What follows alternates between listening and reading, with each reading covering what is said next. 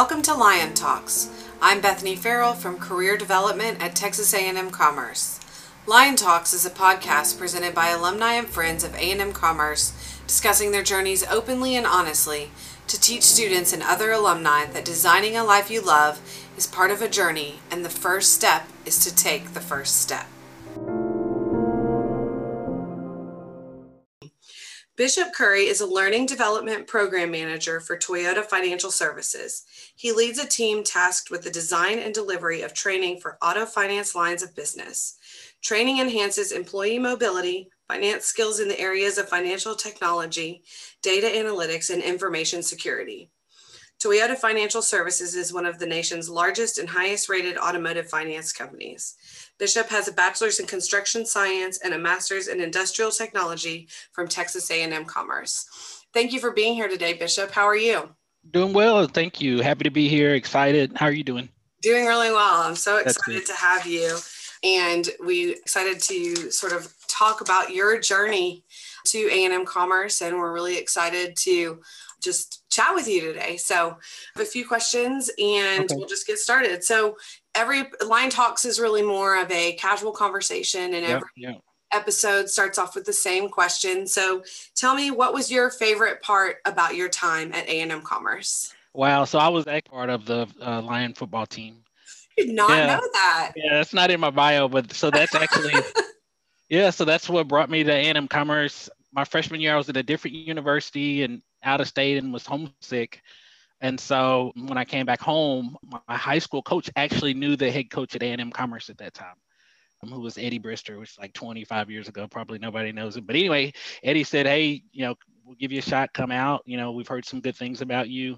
And the, the most important thing too was that they had my degree. So I was a construction science major at my other university. So it was a great fit and I enjoyed it. Have some lifelong friends and mentors from A&M Commerce based upon my time there. Awesome. So what did you play? So I played running back, kick return, punt return, you name it. I even a little bit of safety. Like back then, that was before we were actually good. so they were just like a warm body, get out there. but no, we I had a good time though. It was it was fun. That's good. I went to South Carolina undergrad in my freshman year. We went 0 and 11. So wow. hopefully, you know, when you were here, you won a game or two more than we did. So that's well. My great. favorite parts were it was actually the bus rides to out of town games. To be honest with you, because yeah. in the in this was like a shock, but the home games a lot of times people would go home. We would have more fans that are out of back then, more fans that are out of town games. So the bus rides there, the bus rides back, just clowning around on the bus, studying on the bus, sleeping on the bus. So that was fun. That's awesome. That is so cool. Actually, one of our interns who helps us edit this podcast is on the football team. So nice. he'll be really excited. He'll, be, he'll feel a good connection to this one. Yep. So. So you talked about what led you to A&M Commerce, but what what was your reasoning behind going into construction engineering? Yeah, so for me, so I grew up, I'm originally from Houston and moved to Dallas at a young age. Lived in downtown Dallas, and then my mom moved us to the suburbs because she felt like we'd have better opportunity for school and exposure and education. So I literally moved from inner city Dallas to Allen, which was a culture shock.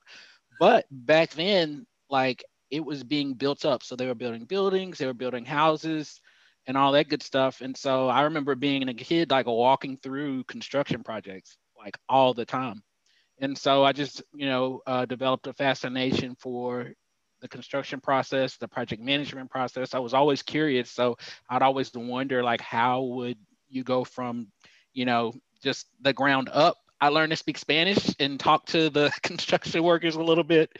Good words and bad words, more good words than bad words. But anyway, but yeah, so it's just a unique environment to grow up in where, like, you know, Allen at the time we moved there was 20,000 people. And by the time I graduated high school, it was almost 100,000 people. So you can imagine how much growth and construction was going on. So when my mom was like, well, you know, what do you want to do in college? You can do this, that, and the other. And I was like, well, I actually like construction science. And she's like, well, how can you make money doing that? And I was like, I don't know, but I'll figure it out. Yeah, there, yeah. And that's a really cool background story, kind of what led you into that field. And we'll talk later how that sort of progressed in your career. Yeah it's funny. I went to high school in inner city Dallas and downtown, grew up um, in sort of East Dallas. And it's amazing just that part of town, how different it is when I go there. oh there. my gosh, night and day. I mean, my high school looks like a totally different place. I went to Where'd Woodrow. Wilson, and Woodrow? totally- Okay. Yeah, totally different place than it was when I went there uh, a few years ago, we'll say. Yeah.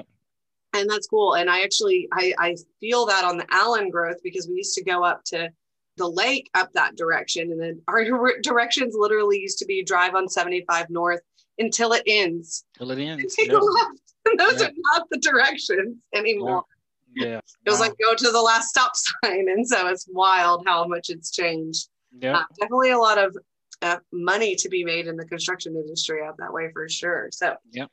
So you talked a little bit about your childhood and growing up. What would you say is a lesson that uh, you maybe learned in childhood that has impacted you to this day? Well, I think you know my mom always taught me. So I grew up single mom, um, and she always taught me like the cream rises to the the top, and I can do whatever I want to do. So that lesson, what she was trying to tell me is, don't let anything limit you.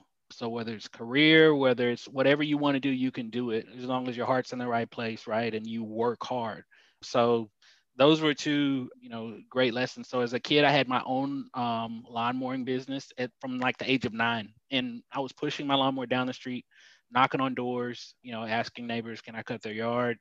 And it's just something I've always done. Um, Even through college, I played football, but then I worked at the library too, Gee Library, and so I would get out of practice and go to work, or go to work in between classes. And so, I think hard work and and optimism, and I, you know, not letting anybody define you. And so that's a lesson that my mom always also taught me was like you define yourself and i think a lot of times you go to college and you you know focus on this one degree and then you want to get in this one career and i think sometimes we unintentionally allow that to define us but we actually work for ourselves and whatever we want to do we can reskill upskill network and you know grow into anything that we want to be. One of my favorite motivational speakers, Les Brown, always talks about human beings are the only beings with unlimited uh, potential. A tree can only be a tree, a dog can only be a dog. But humans, we never stop learning and we can always transition and transform ourselves into whatever. So that was, you know, something that's something that I live by and something that, uh, you know, my mom definitely raised me with. Yeah, I, I absolutely love that. One thing we talk about with our students is life design. We use a lot of design thinking and and sort of a new thing we've been doing and talking to students about designing a life they love. It's not just about one part of what you do. You know, you can have so many careers in your lifetimes. You don't really nobody really goes to like work their one job and their one make their one widget for 25 years and then get their gold watch and retire anymore. There's so much out there and so much that you can do in this world and you can really like you said define that path for yourself and that's really well yeah and you don't have to accept less than right so uh, you know i'm 40 i'm you know i'm put it out there there's been times along the way where people have tried to define my path right? And I've respect respectfully declined like i i know you wishing me the best. Some of some of it has been my own family members saying i think you should do this or that. But through my own research and my own heart's desire, respectfully declined and sort of marched by the beat of my own drum. And so that's something that, you know, you know, I learned right over time. Even my first uh, manager out of college was my professor at A&M Commerce, Jim Bob Grove, fantastic guy. He's still my mentor to this day.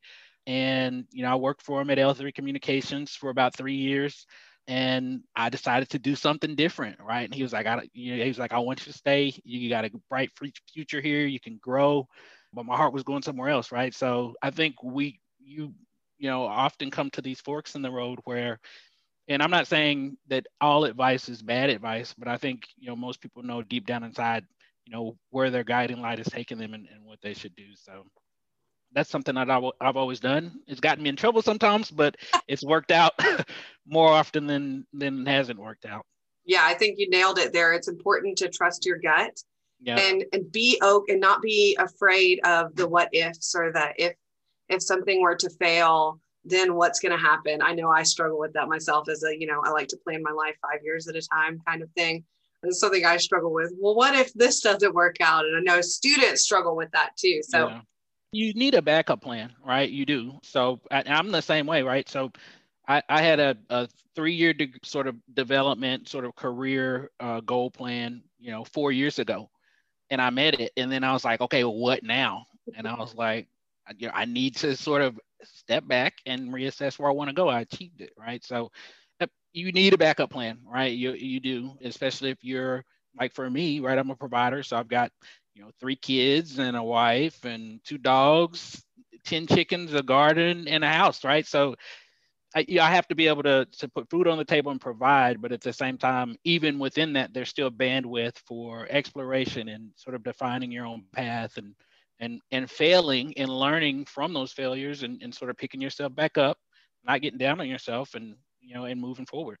Yeah, absolutely. I love that you have chickens. Yes. I am a city Dallas girl that lives out in the country. My husband wants land and all these things. And I'm like, babe, I killed the aloe vera last week. Like, I'm trying here, but that's awesome. You'll have to teach me your way.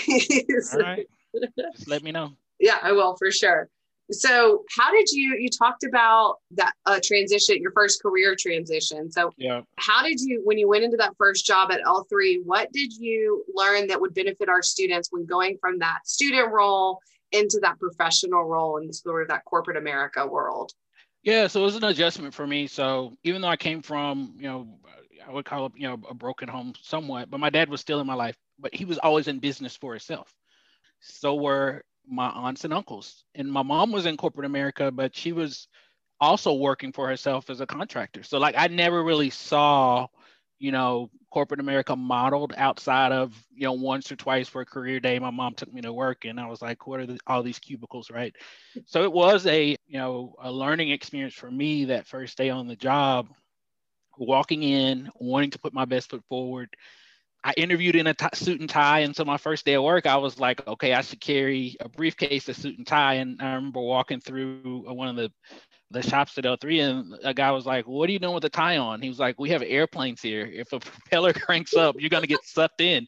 I just didn't know, and so what I tried to always, and what I've always done, is try to find somebody that I can emulate, that's doing it well, and that carries themselves like I want to carry myself, and learn from them. And so, fortunately for me, it was, you know, my professor from, you know, A&M Commerce that was there. But then I also found other groups and and and folks that were like more my age because he was like 20 years older than me. So some of the stuff was like, I was like, I don't know. But I've always tried to model myself, you know, uh, after somebody and emulate somebody. And sometimes they're in my company and sometimes they're not. But it's like, okay, who has characteristics that I need to develop and how can I learn from them? Right? So transitioning into corporate America, you know, was a, um, you know, it was a little stressful, um, but at the same time, the other piece was like I had to learn to be myself. So you're around all these people that are, you know, confident and successful, and I was coming from an environment where I was confident and successful as well, right? So bachelor's degree, master's degree at A&M Commerce, but I still had a skill and knowledge gap when it came to being in you know, in corporate America. And even my internship, so I interned at Texas Department of Transportation in Greenville and then also in Sulphur Springs. So two interns over the summer. That's not corporate America. Like you're out on projects and you're on the side of the road. And so going into an office environment was definitely different, but I learned to one be myself and learn to polish up on those, you know, sort of soft skills that I need to polish up on through learning from others through mentors and things like that. Yeah, that's some really great advice. I think it's so important to find that mentor and find someone that you because you see those people when you're in that environment. You see somebody and you meet them and you're like, man, I want to I want to be them when I grow up. Like that's how mm-hmm. I kind of like to frame it. And so it's really good to reach out to those people. And I think that people in organizations like that are flattered by a new young gung ho employee who wants to come in and follow in their footsteps. And I think mm-hmm. um, if you find those people that are passionate about what you're doing, if they be, they're a really good asset to you and help you um, to move forward. I and it's funny you said that. I have a tendency to uh, flock towards people who are older than me. I always say I'm an old soul. Mm-hmm. I always used to get along with the adults better than the kids sometimes. And, and I still give back today. So it's the same thing. So we just had a group of interns come through, you know, our organization, and I'm like, hey, reach out to me at any time. I've been there, done that, and I know how uncomfortable it can feel. And even it's even harder now for this generation because so much is done online and so much is done, you know, through texting or you know, learning platforms and things like that. That the art of sort of you know feeling comfortable reaching out to a stranger it's more challenging today than it was you know 20 30 years ago so um, I always encourage, you know, our our interns reach out. Like I, you know, I've been there and I, and I can kind of help. So my, my heart goes out to them. So that's why I always try to give back when I can. They yeah. don't always answer the, you know, the call or whatever, but I always make myself available. And I think, you know, a lot of them don't realize how much, to your point, you know, the older generation does want to help because we realize that it's it's a challenge, right? So yeah and we, we we have advice to give and we want to exactly we want to see you know i mean i made mistakes when i was 22 that are cringeworthy and if i can keep a student from making that future mistake their first week at work you know i just think about those things sometimes and think whoo i'm glad i had a forgiving boss you know and so the lessons you learn so, what would you say? You know, I want to know a little bit more about your sort of transition in your career. So, construction engineering, and now you're in learning and, and delivery, and right. how you how you got to Toyota. So, tell me a bit a little bit about. Tell us a little bit about your path. Yeah. So, if you think about construction engineering, it's you know people skills and you know initiative or project management, right? So, there's something that needs to be done, and you need somebody to you know partner with a team to get it done right and so that's what i did at l3 and and then while there though they had this program called six sigma which had to do with process improvement total quality management a lot of the things that i had done you know through case studies and getting my master's degree in industrial technology which is now industrial engineering there at a&m commerce and so I really gravitated towards that, right? So I went into L3 wanting to do one thing, but then as I continued to upskill and grow and seek certifications, I realized, you know what, I actually want to be more in the sort of assembly and manufacturing process. And so got a certification, I got a mentor, and I was, you know, part of those, you know, projects, but I wanted to do it full time, not just part time. And at that point, three years into the role, my career was heading more and more to the construction engineering side which I loved. It was a lot of design and, and project management, but I really like the you know the process improvement style better and the, the, the philosophy of you know looking at you know what's a current state process and envisioning what it could be, and then partnering with the team to go from point A to point B, right?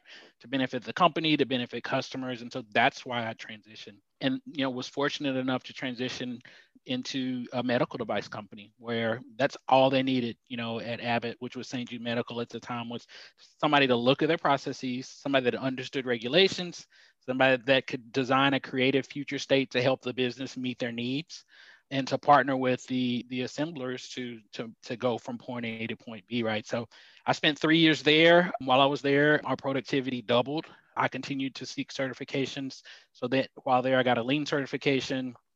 I got a lot of advisory skills certifications and management certifications. And the cool part about that company was that we would have, so we would uh, develop implantable medical devices. So it looked similar to a pacemaker, but it was implanted in somebody and they would run wires up their spine and it could turn off pain. And so we would have our customers come in and say how much of a life changing event it was to have our devices. And that's something that's really important to me too. I'm a person of faith and I believe we're all put here for a reason. So for me to be able to work in an environment where, you know, what we built and produced, you know, helped change the lives of people, it was phenomenal. Yeah. So loved it. Uh, was was doing really well there, and there was a you know economic down, downturn at the time, and so Bank of America actually called me. They're like, "Hey, we see you on LinkedIn. We see what your skill set is, what you've done. We need somebody like you to you know come into our company and actually design processes that are efficient, that meet you know the regulators' expectations because we've gotten all these infractions." Uh, and I remember saying, well, how does that work? I was like, I'm, I'm been in manufacturing. I don't know how that would work in the business world. And so I was like, I want to interview somebody that does what you're asking me to do. So that was another, I think, not necessarily, I'm not bragging on myself, but it was like, I wanted to make sure that I truly knew what I was getting into, right? So being thorough about knowing, even though they were interviewing me, I was interviewing them too. I wanted to make sure that the company culture was right. I wanted to make sure that my growth opportunities were right. I wanted to make sure that, you know, I wasn't going into something that I wasn't fully you know, aligned to. And my mentor always tells me, he was like, never run from something, always run to something. I had a good job, things were going well. So I interviewed a what they were calling a process design consultant at the time. And I literally knew more than he did as it, you know, pertained to understanding how a business operates. Something comes in, something something's done to it, something goes out. There's regulatory and, and technological, you know, implications to that. And I stepped right in. Um, you know, and and did it. So they uh, they made a great offer. I transitioned to Bank of America and helped them sort of ride the wave through the you know the mortgage crash at the time. So met a lot of people, designed a lot of processes, continued to get certifications. So I got two certifications while I was there in process engineering. So as we help the bank, you know, what we call right size, you know, they begin to start moving us around. Uh, people began to leave the company because they they hired a lot of people to help fix it, right? So then now that they had all these people, it was a surplus. So the writing was on the wall. I think one year I went through, I think I had like eight managers one year. And my manager recently left and she gave me a heads up. She was like, you probably want to start looking internal or external. You, you may have more opportunities externally just because of the, you know, the, the state of Bank of America at this time. So I began to look externally and one of the things that I've always done is, you know, assess, okay, where do I need to be in five years, just like you did from a skill set standpoint, but then also from an industry standpoint. And so while some banks got hit hard during that economic downturn, others actually benefited. And one of those banks that benefited was Capital One. And it happened to be like three miles away from where I was working at Bank of America. And during the economic downturn, Capital One had purchased several banks Chevy Chase, Hibernia, ING Direct, all these banks that were impacted by the economic downturn. But because Capital One was healthy, they were able to gobble them up. And guess what? They needed people to come in, design processes, align, you know, these companies that they had purchased or the banks they had purchased with the way that they did business from a technological standpoint, from a process standpoint, from a regulatory standpoint, all the stuff that I had recently done at Bank of America. So I, you know, I spent about three or four months evaluating should I apply, should I not. So I applied and I got two offers. And so wound up transitioning and doing the same thing there. And so essentially integrating the companies, right? So they had the label of Capital One, but they really were their own banks. And so I spent three years helping to integrate our technologies while there, continue to get certifications. So the industry trend moved from Six Sigma, which I was well versed in, to Agile. And so we got several Agile certifications, continued to build my network and my brand. And so one of the things that I would say is very, very important in corporate America is when you leave a company, and you can leave for some great reasons and you can leave for some wrong reasons, you want to make sure that your brand is solid, right? While you're working, but then also when you leave perfect example when I transitioned away from St. Jude Medical, the president wrote me a letter saying, We love what you did here. If you ever want to come back, we can find a space for you. When I left Bank of America, same thing. You're going to a great company. And even though my mentor was sad that I was leaving, you know, L3, he was proud of me for, you know, you know charting my own path. So actually at Capital One, things were going really, really well. I was doing a lot of things at work on my daily job as a process engineering manager. Had a great team. But then I was also leading what we called an affinity group there, which helped other employees develop professionally. So I went through the program and then I helped transition the program or expand the program from Richmond, Virginia, where it was to Plano. And so I was leading Plano development program. I get a call from Toyota. Hey, we're moving to Plano. We have a role that came open we're looking for somebody that does what you do. Would you be would you mind not interviewing? We just want you to just meet the manager for a hamburger and just talk with them about the role just to see if you know it would be a good fit for you or not. Well, at the same time, Capital One was courting me to move to Virginia to their headquarters. They're like, we think you could do well, your career would take off. And so I had a decision to make. My wife and I had recently had my daughter at the time, so she was a baby.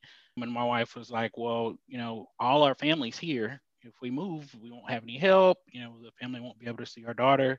So I had two offers at the same time one from Toyota, one from Capital One, and I decided to transition to to Toyota. It was home.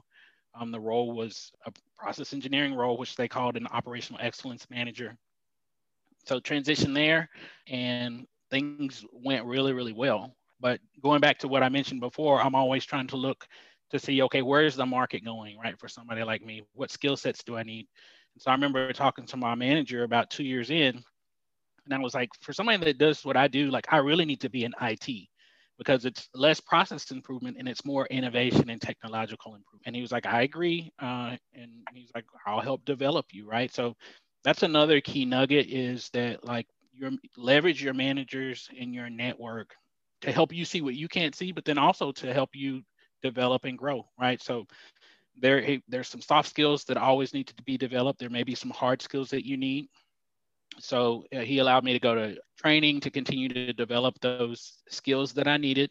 He would do what's called 360 reviews, and I think most larger companies do that.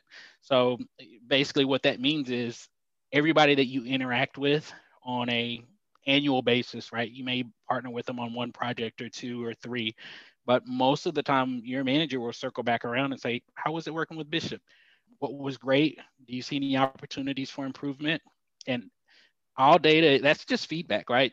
So even some of the things that you get back that may be you may perceive as negative or, or may not feel good, it's almost like getting a shot because you say, well, at least now I know, right?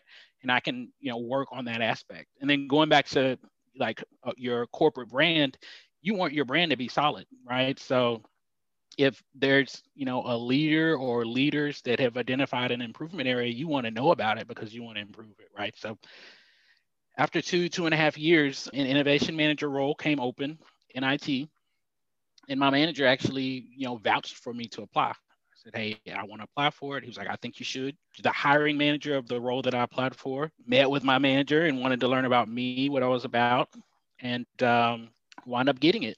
And so the company at that point, as I mentioned, had moved from, I don't know if I mentioned it or not, but relocated their headquarters from LA to Plano. So typically what happens when you do that is most of your leadership will stay for a little bit, let the dust settle make sure the company is still headed in the right direction. And then you have a lot of people that retire or transition back to where they came from. And so that happened about a year after I, you know, stepped into that innovation manager role. So in comes new leadership and new visions. And so that brings me to the role that I have today. So the innovation manager role actually transitioned into the learning program role that I have today. And I still do a little of that, but I'm learning this aspect of it as well and, and doing some more things. So I've got a good team. The company is, is healthy uh, and the timing is, is great because about a year ago or so, uh, Toyota redefined itself uh, from an automobile company to a mobility company. And so, what does that mean? Not just cars, anything that enables movement. And so, people need to learn what that means, right? So, you have to learn, you know, from an innovation standpoint, from a customer satisfaction standpoint, from a cybersecurity standpoint. There's a lot of educational components that go into sort of you changing your identity as a company. And so that's the space that I'm in now. So I'm learning, but I'm learning while helping other people learn as well. That's so cool. And now you're in like process improvement, but in like a totally different way that really honestly probably didn't exist 20 years ago. And it it's just so it's so cool to hear your story and see how your the journey that you've been on and it just you've done so many things right. And I know that our listeners will be so thankful for that. So many tidbits. Like I was trying to write things down quickly. Uh, for, there's definitely some great quotable moments there for sure. So, how do you, you know, you are always getting a certification, you're a lifelong learner, clearly. Yeah. What advice do you have to somebody? You know, you talked about your family life. How do you balance all of that? What are some tips that you have learned to make sure that you balance that, your family and your work and your personal and all of that? Yeah, so family comes first. Um, and I've missed a lot of opportunities, and I don't see it as a negative, but I'm not going to prioritize work over my family and I've made you know a couple of my managers upset that I didn't prioritize work time over family time. So for me, that's a personal belief that I have that I, I'm just not going to do that. Another part of my balance has to do with sort of my mental well-being and mental health. So what does that mean? Like I'm designed to give back. So this conversation that we're having, like this is part of what keeps me sane, right? Knowing that I can help the next generation come along. I also mentor through Dallas Independent School District virtually. I mentor at work. And about a month ago, I spoke to 100 students at El Centro virtually on some similar topics, right? So my balance is to make sure that not only am I, you know, a great employee, but that I give back. Because if I don't give back, then for me, you know, my mind and body don't work in sync. So that's the mental health aspect of it. Physical health, so I make sure that I exercise, you know, daily. So, or at least a few times a week. So that's important too because you don't realize how much exercise you get when you're in college, walking here and there. Even though you may you may feel like you're a couch potato, but literally you're getting way more exercise than most adults. So that's one thing you have to realize when you get out, you have to you know make sure you have those healthy routines the third part is like knowing when to get help like the world has some crazy things going on now and you know at times it's too much for us emotionally and mentally so knowing when to reach out to somebody to say you know what I, I, just need to talk. So maybe it's a counselor maybe it's a pastor maybe it's you know your mom or dad but know that like you can't handle everything by yourself. And so while you're early on in your career develop those healthy routines and those will you know definitely help you you know long term. So so balance is you know a, a, tricky thing because you know there's never an exact balance right? So uh, the other day i'm going you know to pick my kid up and i'm on a conference call. You know sometimes i have to take a conference call from the car and i'm more than comfortable letting my manager know hey i'm going to stay on as long as i can on my laptop or my phone but at some point i'm not need to transition you know to go to go pick my kid up. So you know and, and it looks different right? It looks different right? So um, a lot of people that i work with have nannies. And so their kids are at school or their kids are at home at school and the nannies are caring for them. Like, I don't, that's the choice that my wife and I made not to do that. Right. Um, and so I don't look at them and, and um, I'm not upset by their choices. That's what makes their, um, their life work. And that's their, what we call their dance. Right. So everybody has a different dance. So I guess what I'm trying to say is don't compare yourself to, to others. You have to do what works best for you right? So sometimes that means taking a step away from corporate America for a while. I work with several people that have said, you know what, I took several years off to focus on me or to focus on my family or to focus on my health. And that's okay because, as I mentioned, like you have to define who you are and not let the world define you. Yeah, that's, I mean, you're just like writing it for me and it's like you've seen my questions. I did not i haven't seen them no. i know um, but you just keep leading right into the next one. It's great. I barely even have to look at my notes so this is awesome. We've talked before about your son and his own you've instilled this entrepreneurial spirit in him. This is just kind of a fun question. How would he describe what you do for a living? I, I don't think he i mean he's asked a couple times but he i don't think he gets it. He's you know, I, I think he'll get it in the, you know, 15 years from now, you know, when when he's out of college. But I, I think he's appreciative of the fact that, you know, my company saw what his vision was and supported him, especially in the beginning, as he, you know, proceeded to get a patent for a device to stop kids from dying in hot cars. He got that. He's gone through the whole, you know, engineering process of hiring a team and and sort of building it out he recently hired a lawyer to evaluate you know licensing opportunities. So for him to do that right at, at this age he doesn't realize it's his norm. So he's not wowed by what i do. He's not kind of wowed by what he does. It's just kind of the rhythm that we have. And you know here recently he was accepted to a congressional youth advisory council here in, in collin county where he's helping politicians make decisions or he recommends decisions for politicians from his perspective right? So as a ninth grader here's what I'd like to see better in my city or in my county, right? So, you know, he's so he's he's he's definitely ahead of the game in that regard. But as far as him, like knowing what I do and, and sort of thinking it's cool, I'm just an old guy. So that's about it. My daughter likes to. My daughter is only five, but she likes to say, well, especially during the pandemic, my husband would leave and go to work. He works in agriculture sales and she would say, Oh, daddy goes to work because he's an important businessman. And you're just on the phone going, blah, blah, blah, blah, blah, blah. I was like, yeah. Well, it's a little different, but okay, for five. You'll get it one day. One day you will very much appreciate your mother's ability to help you on your career trajectory and introduce you to people like Bishop Curry. well, my daughter thinks I build cars, so she doesn't get it either. but the cool part was so before the pandemic, so March, yeah, right around March uh, second or third, whenever spring break was last year. So I actually took them to San Antonio to our manufacturing facility. So they were actually able to see, you know, the automotive side and the manufacturing side. And even though I'm on the finance side, I think it helped them connect the dots. So okay, when the car comes off the line, right, you've got to have, you know, financing, you have to have all these computer systems that talk to each other that make sure when an application goes in. So that kind of helped. You know, I think, but when the pandemic hit, all their focus was on the world was upside down. Anyway, I totally get it. Yeah. Um, so, if you could turn back the clock and uh, talk to your 18 year old college self, what would you tell yourself that that you think our listeners would benefit from? Yeah, I, I think what I try to and, and when I when you ask that question, I immediately think about my sons because it's like, what do I want to instill in them? So I'm three kids, so ninth grade, seventh grade, and then a kindergartner. Um, the boys are older, and then the daughter. But I I want them to be confident that they can do anything. And I think when I was 18, I didn't have that confidence to, to I think to go for it like I do now. And so, you know, I, I that's what I want them to realize is that you can be whatever you want to be and, you know, sort of, you know, be be confident in that. I think a lot of the decisions that I make looking back were the right decisions, but I was nervous and I was scared and a little afraid that it wouldn't work out. And even though it worked out, I don't want them to have that fear. I want them to be able to, you know, walk on water and say, I, you know, I can, I can do it.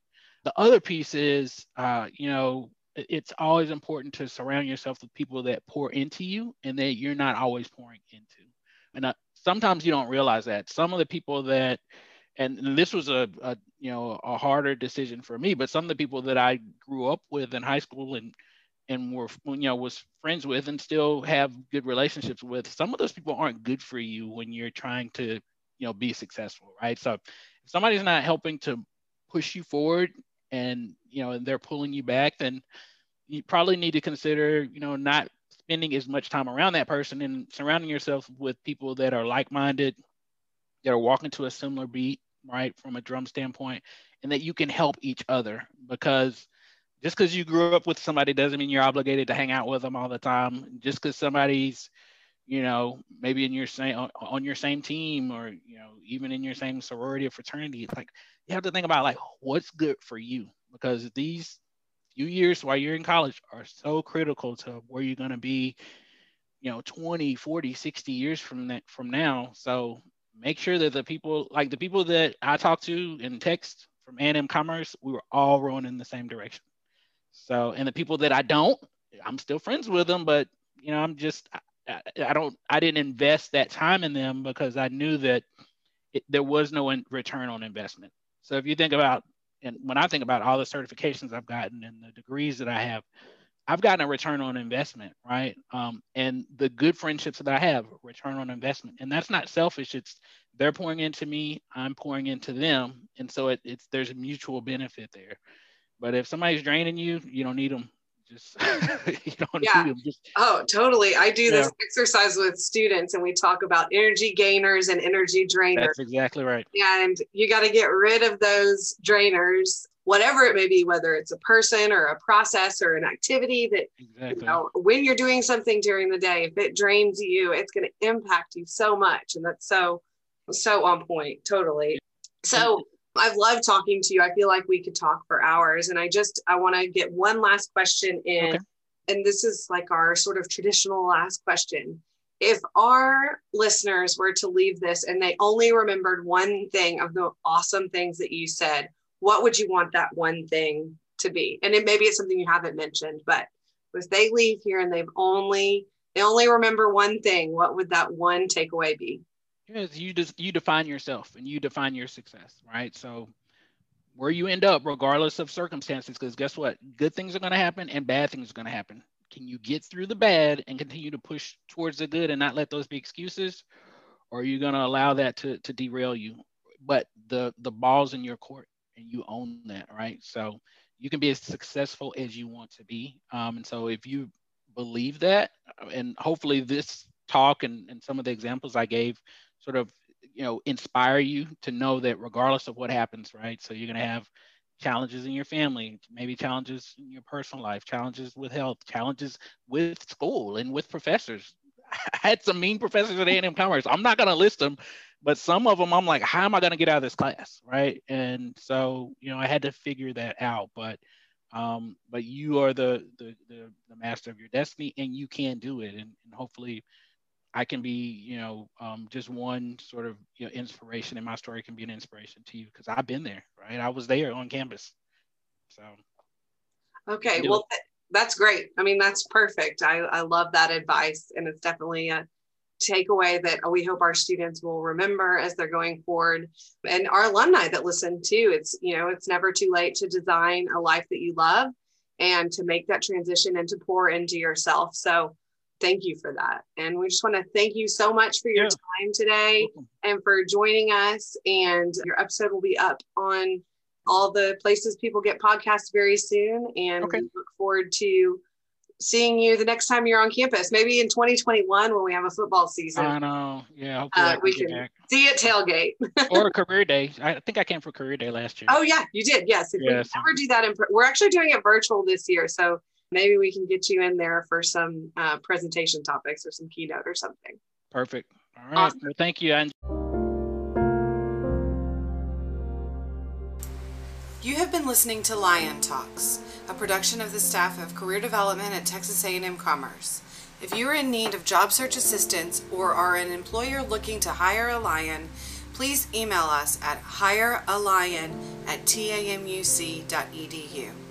Make sure you subscribe to our podcast wherever you listen to podcasts so you can join us in two weeks for the next episode of Lion Talks. To stay updated about our programs, services, job opportunities, and upcoming hiring events, please follow us on Facebook, Twitter, and Instagram at TAMUC Hire a Lion.